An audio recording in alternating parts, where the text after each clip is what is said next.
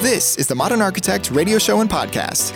The Modern Architect features one on one interviews with renowned and cutting edge architects, influencers, and sustainability leaders. Our show informs and illuminates the transformation that architecture brings to our cities, communities, and lives. And now, introducing the host of The Modern Architect, Tom Dioro. Today, we're uh, really honored and, and I'm, I'm really excited to uh, talk with Anders Lasater, uh, architect and principal of Anders Lasater Architects in Laguna Beach, California. Anders focuses on innovative designs for residential, commercial, restaurant, and hotel projects, as well as being a licensed architect in California, Texas, and Hawaii, and a certified green building professional. For more information, feel free to find him on the web at Anders LasaterArchitects.com. Again, that's Anders LasaterArchitects.com. Today's episode is made possible by Swatchbox, the leading sample platform for architects and designers. Swatchbox brings thousands of product samples from the world's leading manufacturers into one platform. Browse materials for inspiration, create custom collections, then request your samples for free with automatic next day or second day shipping. Get started at swatchbox.com. Anders. Hey. Hey. Hey. Glad Hey to now. have you on the Hey show. now. Thank you Hey very now. much. Thank you for having me. What an honor it is to be here with you. I appreciate you thinking me worthy enough to be on the podcast. It Oh. sounds like a a great uh, a great additional thing for the students and the folks at large to be able to hear and uh, have conversations, you know, so to speak, in this COVID world of uh, just getting access to these ideas. And I love talking about architecture. So when I was told that you might be interested in talking with me, I said, "Yeah, get in here. Let's go." Yeah, thank you for inviting me to your place as well. yeah, yeah, it's my pleasure. Welcome. Excellent. Anders, we talked about just before the show started is you have a quote Yeah. or a mantra. Uh, share with uh, your audience today. more of a quote, less of a mantra, but it's Okay. something that, you know, goes through my mind with regularity. And it's a quote that comes from Igor Stravinsky's uh, book, The Poetics of Music. My favorite book about architecture that's not about architecture. And one of the things that Stravinsky says in this book is the idea that whatever diminishes constraint diminishes strength. The more constraints one imposes, the more one frees oneself from the chains that shackle the spirit. In other words, when you have the act of creation, that act must be governed by and influenced by a number of restrictions to help guide us and make decisions about where we go, what we choose to do, and why. And Stravinsky found that when he constrained himself even more beyond that which might have been the constraints of the uh, the commission he was asked to do when he was writing his music, when he himself po- imposed more and more restrictions, he found himself more and more creative. Suddenly, he found himself able to go places he wouldn't have chosen to go before, but because of the constraints, he had to work his way around. And so, in the world of architecture, we are thriving, if you will, because of constraints. We have the constraint of the site, we have the constraint of the client and their needs, their budget, what we can and can't do, where the views are or where the views are not, where privacy is or isn't, where you can take access. All of these constraints conspire together to help us understand why we would choose to make an architectural response. And I think the word response is a really good way to talk about architecture because all great architecture has been in response to a given set of factors. And so those constraints Stravinsky talks about are the same things we think about when we think about making uh, building choices. What are we responding to, and how can we allow those uh, constraints or factors to find their way into our creativity and challenge us to do better than we could do otherwise? Anders, for you personally, why do constraints really matter and actually sound like they actually excite you? They are exciting. In fact, I, you know, I sometimes use the analogy of like the game of chess. It's an it's a highly constrained game. It has a limited field on which you play. It has a limited number of moves, a limited number of pieces, but an unlimited number of opportunities, right? When you see the system of constraints really as the field on which you play the game, how you play the game suddenly becomes the exciting part. And now you get to navigate through, in and out of, around, on top of, below, all of these different constraints. And your result, your, your output, as a result of those constraints is just all the more exciting. That's what I've found. So I always welcome opportunities to be constrained. And when you don't have them, you really aren't able to move. I, I don't think that you can make a decision unless you've got something forcing you in one direction or the other. That's terrific. Where did you adopt this attitude, way of being? Sure. Is it something that you've had recently, you, as a kid, if you can recall back as far as you can? Where do you think this really kind of formed in, in, in you, Anders? Studying architecture at Cal Poly Pomona in the mid 90s, we had an instructor who was very passionate about the idea that the decisions you make about your design ought to be informed by something outside your whimsy, outside your whim. In other words, there had to be a governing idea that helped you make decisions about something. And that governing idea is going to set limitations on where you can choose to go. In other words, I can't wake up this morning and say, Ooh, I've got a really got a good idea. I'm going to go this way. It might be a really good idea, but if that idea doesn't serve your concept, if it doesn't serve the main theme for your project, it doesn't belong in the project. In other words, it's a good idea that has no usefulness to you. And so having a set of constraints, creating a boundary within which you work, is actually the most freeing thing because it eliminates all of the bad opportunities that you don't want to be wasting your energy chasing down. Would you say so discipline is freedom? Discipline absolutely is freedom. Yeah. In fact, there's another part to this quote from Stravinsky. He says that whatever constantly gives way to pressure constantly renders movement impossible. In other words, think of it like this a ship that moves through the water requires its rudder for guidance, right? The rudder is the thing that steers the ship. The rudder is an absolute device of pressure. When you push against the rudder, it pushes against the water. The water pushes against the rudder, the rudder pushes against the boat, the boat changes direction. If it weren't for resistance of you against the rudder, the rudder against the water, the rudder against the boat, the boat would never move. You can't steer without pushback. So when you have pushback, you have the ability to move, and movement is freedom. Go even more in depth. Okay. Well, let me. There's another real great, I think, uh, example of this, and it happened during the 1960s during the Mercury, um, not the Mercury, excuse me, the uh, Gemini, the Gemini space program. If you remember, Mercury was to try to get astronauts into space. Gemini was to try to get the astronauts out of their capsule and floating around in space before Apollo then took us to the moon. So the astronauts in the Gemini program did the first spacewalk. And no one had ever been free floating out in space before. So this astronaut leaves his capsule and he is um, tied with an umbilical cord, of course. But as he gets out into space, he realizes that if he waves his arms, unlike being in water, he's not going anywhere. He can kick his feet, he can wave his arms, but none of it matters because in space there is a vacuum. There is no there is nothing to push against. There is no resistance. And within a matter of seconds, this poor astronaut found himself in a completely overwhelmed condition. His body didn't know what to do, his brain didn't know what to do. He was immobile. No matter what he did, he had no movement. He was completely without constraint. And when you have no constraint and nothing to push against, you cannot find a direction. And he really he went into panic. The flight surgeons were convinced he was going to have a heart attack and die outside the, uh, yeah out, outside the capsule. So you know he pulled himself in via his umbilical cord, climbed back into the capsule, closed the door, and I think spent 20 minutes just like trying to calm himself down because he had had one of these just terrifically panicking moments where there is no ability to control yourself. When you have no constraint, you have no control. When you have no control, you have no freedom. You're dead in the water, so to speak, or dead in space, as the case here.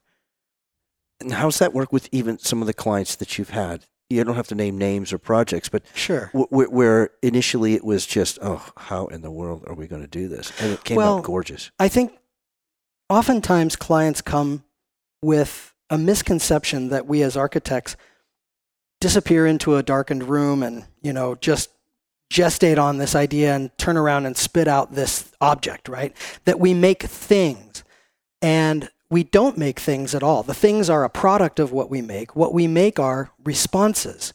and we respond to a number of factors. So, my first contact with clients is always about understanding what are the factors that I can respond to. Help me out. Let me understand what we got here. Where's the property? What are the constraints of the property? Physically, how big is it? How steep is it? Is it flat? Is it on a hillside? Does it have a view? Does it not have a view? Are there neighbors around it that can see it that we need to screen you from? Are there other factors like noise that we need to be thinking about? What about the constraints of the local jurisdiction? What are the setbacks, the height limitations, the lot coverage maximums? All of those things that contribute to how we would choose to make a building and place that building on the property start to add up in my mind as little breadcrumbs along the path, if you will, right? If you think about Hansel and Gretel needing to find their way home, these constraints become my breadcrumbs and they help me find my way to the home that I design for my clients. Fascinating. You're listening to the Modern Architect podcast. We're talking today with Anders Lasater. You can find uh, more information on the, their website at anderslasaterarchitects.com. Again, that's anderslasaterarchitects.com. Again, Anders, if, if you talk to some of the, uh, you know, you don't have to share names, but if you can talk about a project that you can most recently that was so constrained. Yeah. But yet the final analysis, it was fantastic. Sure. Well, it's it's an interesting story. We just recently finished construction on a house down in the Three Arch Bay community of South Laguna Beach, a community that is filled with constraints, um, which to the client, I'm sure, was nothing but a problem. Uh, the way he saw it was these people were keeping me from having what I want. And in some ways, that's true. But what we looked at it as as a set of opportunities rather to so that we know what we can't do if you tell me what i can't do i can then begin to understand what i can do when i understand what i can do i can see the best way to do that thing so at this particular property it had a number of interesting physical constraints number one it sloped very steeply from the front at the street it sloped about 25 feet up to the very back it also had a cross slope so that the north east corner was about 15 feet higher than the southeast corner, which meant it had a slope in two directions. And because the height restrictions are measured based on a factor of the slope of the lot, that meant that I had very limited places where I could put the building without exceeding the height limits. So that meant we had to design a home that had almost like think of a dog bone, if you will, like what a dog would chew on. It's got nubbies at one end, and then it's a long, skinny middle, and it's got some nubbies at the other end, right? The house is in many ways like this dog bone. It's got nubbies at the front and nubbies at the back, and a long, thin element that connects the two together. When you have that reality of where a building can go based on what the site will allow, you're immediately thinking about what parts of the program, what pieces of the puzzle will fit into that available pattern, right? So we ended up with a home that had uh, a three car garage at the street side, and above it, a beautiful deck as the roof of the garage. Next to the deck was the living spaces, the let's call it the front part of the nubbies of the dog bone, right? And then behind it was this thinner connection, circulation spine, if you will, that connects back to the back end of the house where the other nubbies were. That was the guest bedrooms and the master bedroom that rose above it. So the location of all the pieces and parts really fell into place once we understood the limitations we had to deal with. So in some ways, I mean, I don't this is going to sound flip, but in many ways the house kind of designs itself once you know what your limitations are. Now the truth is you still have to make an architecture, right? As an architect, we want to be thinking about how do we master what I truly believe are the fundamental aspects of a good architecture? What are the assets that make up great architecture? Space. Do you have enough of it? Is it in the right place? Space. Proportion. How do you regulate that space, right? A, a massive space could be a good thing, could be a bad thing. Just having a lot of space doesn't make for a good anything. You have to have the right space in the right place with the right proportion. Space, proportion. Light. The third is light. It's the elusive building material many architects don't understand, and it's the one material that brings to life the space and proportion that you've worked so hard to create. And at the end of this little recipe, I have this little four fingered recipe. My last finger is material because it doesn't matter what you make your building out of. If you can't get space, proportion, and light correct, it doesn't matter. It's still not going to be a good building. You could put the most expensive materials on the crummiest building and you just have a pile of expensive material.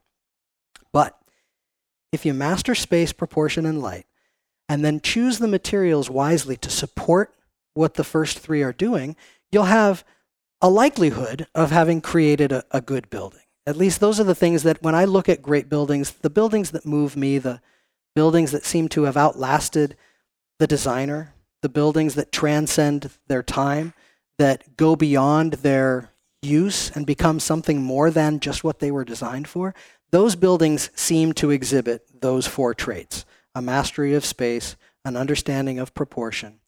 They're thoughtfully lit, and they understand material in a way to support those three. So we use that as a bit of a recipe, if you will, to help us guide and navigate where we're going when we're designing.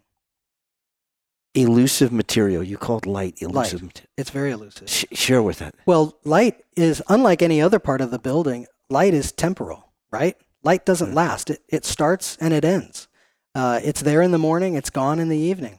And when light moves across time and space, it shifts the way we perceive the building. If you've ever watched the light come in through the stained glass windows of a Gothic cathedral in Spain, you've seen the atmosphere over the course of the day shift. And one building could be perceived one way, that same building perceived another just in a matter of hours. So, light is the material that really does bring life to architecture. Architecture is otherwise static, right? We are alive. We move around in the building, but the building doesn't move, it just sits there. Light is what activates the building. Light is what we're drawn to. Whether it's the absence of light, I, I often use this example when I, I teach a lot and I talk to the students about light is a material you need to use and know how not to use.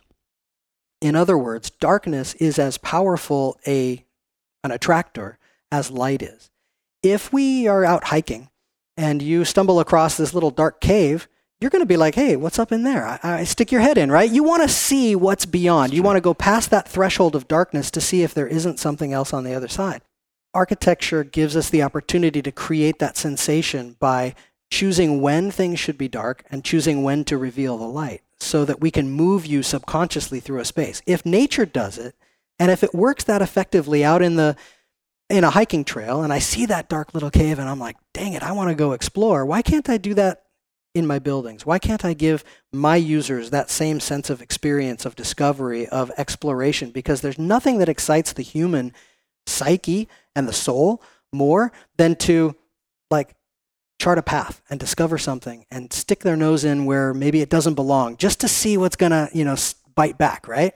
Uh, I think great buildings do that. I think great buildings give us opportunities for abundant light and not abundant light so that we can live in that world in between, right? It's like, why do you, why do you put salt in a chocolate chip cookie? Because the salt makes the sweet taste so much better, right? How do you have light if you don't have dark? Discovery. You- mentioned it a couple of times. The Yeah. importance of discovery. Absolutely. Do you think it's as important, perhaps even sometimes more important than even creativity? That's a really interesting question because I think, I believe, that there is a misconception that we architects uh, create. I don't think I create. That's an awfully powerful word. I think I discover is a better word because when we're thinking about designing a home, the act of discovering a good solution for my project is so exciting and so fulfilling the idea that I could just, you know, like I said, close my eyes earlier and recede to a darkened room and just sort of conceive of something and pow, out it comes. That's like the Genesis creation. But we architects don't work that way. We work with the idea of discovering, of trying things, of exploring those darkened caves until we see that it leads to the light. That's the act of designing and being, I think, a thoughtful and responsive architect one who's willing to adventure a little bit, one who's willing to go beyond the threshold that might be comfortable so that we can explore the areas that perhaps yield the kinds of solutions we're not familiar with, right? And I think that there isn't anything better than when I myself come up with an unfamiliar solution and I'm like, "Oh my goodness, that that's so cool." Now I need to just make sure that that experience transfers over to the owner, to the user, to the people who occupy my building. How can I, as the architect, now embody that idea, that notion of discovery, that act of revealing something that I just went through? How do I make the building communicate that to the world at large? And that's really the core of what an architect does, right? We're communicators. We communicate through the built environment, and we give our users, the people who occupy our space, opportunities to find, discover, and engage with the building in a way they may never have before. That's just so intoxicating when you can do that for someone. It's something I haven't asked before in all the interviews I've ever asked is how important do you think f- being fearless is in being a good architect? Oh, It's the first question of time I've ever I don't asked know. that question. So I think know if fear is a really, I think fear is a good force. I like fear. I, there are probably some fearless designers out there whose work I don't particularly like because being fearless means, uh, not everybody listening will like this, but I think it also means being reckless. And I don't think that we as architects can afford to be reckless. I don't think we can afford to design based on folly. I don't think we can afford to make things in the built environment that don't have a justification for being that is absolute and true. So, fearless, I think, can be a real problem. There are things you should fear, and fear is a good reaction, it's a human reaction. And I think we should always trust the human reaction because our innate inner bodies, our souls, our you know, essence, that human quality is what guides us in everything we do. And if we trust it, if we listen to it, if we into it, then we're going to make good decisions. So I like fear, actually. I think fear is a good thing. Fear is the thing that like wakes me up at three in the morning sometimes when I go, what did I forget about? You know, what did I do wrong on that project? And if I was fearless, then I could barrel ahead recklessly, and I don't want to do that. This is a terrific show. It's also the Modern Architect, KZSU Stanford, 90.1 FM. We're talking today with Anders Lasater, architect and founder of Anders Lasater Architects in Laguna Beach, California. For more information, feel free to visit their website at anderslasaterarchitects.com. Again, anderslasaterarchitects.com. On the, uh, the, the subject here that you had an absolute and true, Hmm. wh- why does that matter so much to you? I think, I believe, I prefer the words I believe. I say I think a lot, but I really mean I believe, because this is something I believe, and it may or may not be true. But I believe that when we use guiding principles that have a power and authority outside our day to day musings, in other words, I didn't just wake up this morning in a good mood, so I decided to design a happy building. And I don't wake up tomorrow in a bad mood and design a morose building, right? My moods, my temper is modulated and controlled by principles that live outside of my whimsy. And by principles that live outside my whimsy, I mean things that I can rely on that are absolute and true. I happen to be a musician, and I love music theory because it is a very rigid, very strict, and very specific set of interrelationships between notes and rhythms that are governed by mathematics that are absolute and true. There is no way to say that the relationship between, let's say, middle C and the E above middle C, that is a given relationship for all time, immemorial. It, uh, it cannot be changed. That is so powerful because that gives us something we can rely on. And if you think back to my earlier quote, what we rely on can be pushed against. And when we have something to push against, we can have movement towards or away from that thing, but we can have movement. And so, thinking of things that are in my mind, my beliefs, absolute and true, gives me the ability to at least have confidence in them as a foundation from which I can catapult in one direction or another, or a foundation that I can grab onto and I can hunker down and I can weather the storm, right? So, absolute and true is different for everybody but it gives me, I think, a position of power and something that I can rely on and, and use as a justification. I don't have to say to my client or the people who judge my work, I chose to do this because I wanted to. I like to say, I chose to do this because there was no other choice. Oh. To arrive there, you've got to have a tremendous amount of curiosity. Where did this come Hmm. from? Yeah, that's a good question. Um, I will tell you the thing that led me to being an architect. And it was the act of creating something and watching someone's face as a result of that creation. So, very specifically, in seventh grade, we had uh, wood shop. This was back in the day when they taught, you know, shop class, wood shop, metal shop. I even remember we had cooking class. I think they taught us how to do laundry. I mean, things they don't teach kids anymore, right? So, in seventh grade woodshop class, the instructor starts the class by introducing how to do basic mechanical drawing. Here's a compass, draw a circle. Here's a T square, draw a line. Here's a triangle, now draw a right line next to the line you drew. Let's make a box, right? Just building on some fundamentals. I was fascinated by that idea. Here we could take some basic tools and start to create some fairly complex shapes. Uh, the next step was now let's take that circle you drew and go over to the woodworking tool and cut out the wheel of what is going to become a little truck that can hold a potted plant that you're going to finish and give to your mother for Mother's Day. And I'm like, oh my God.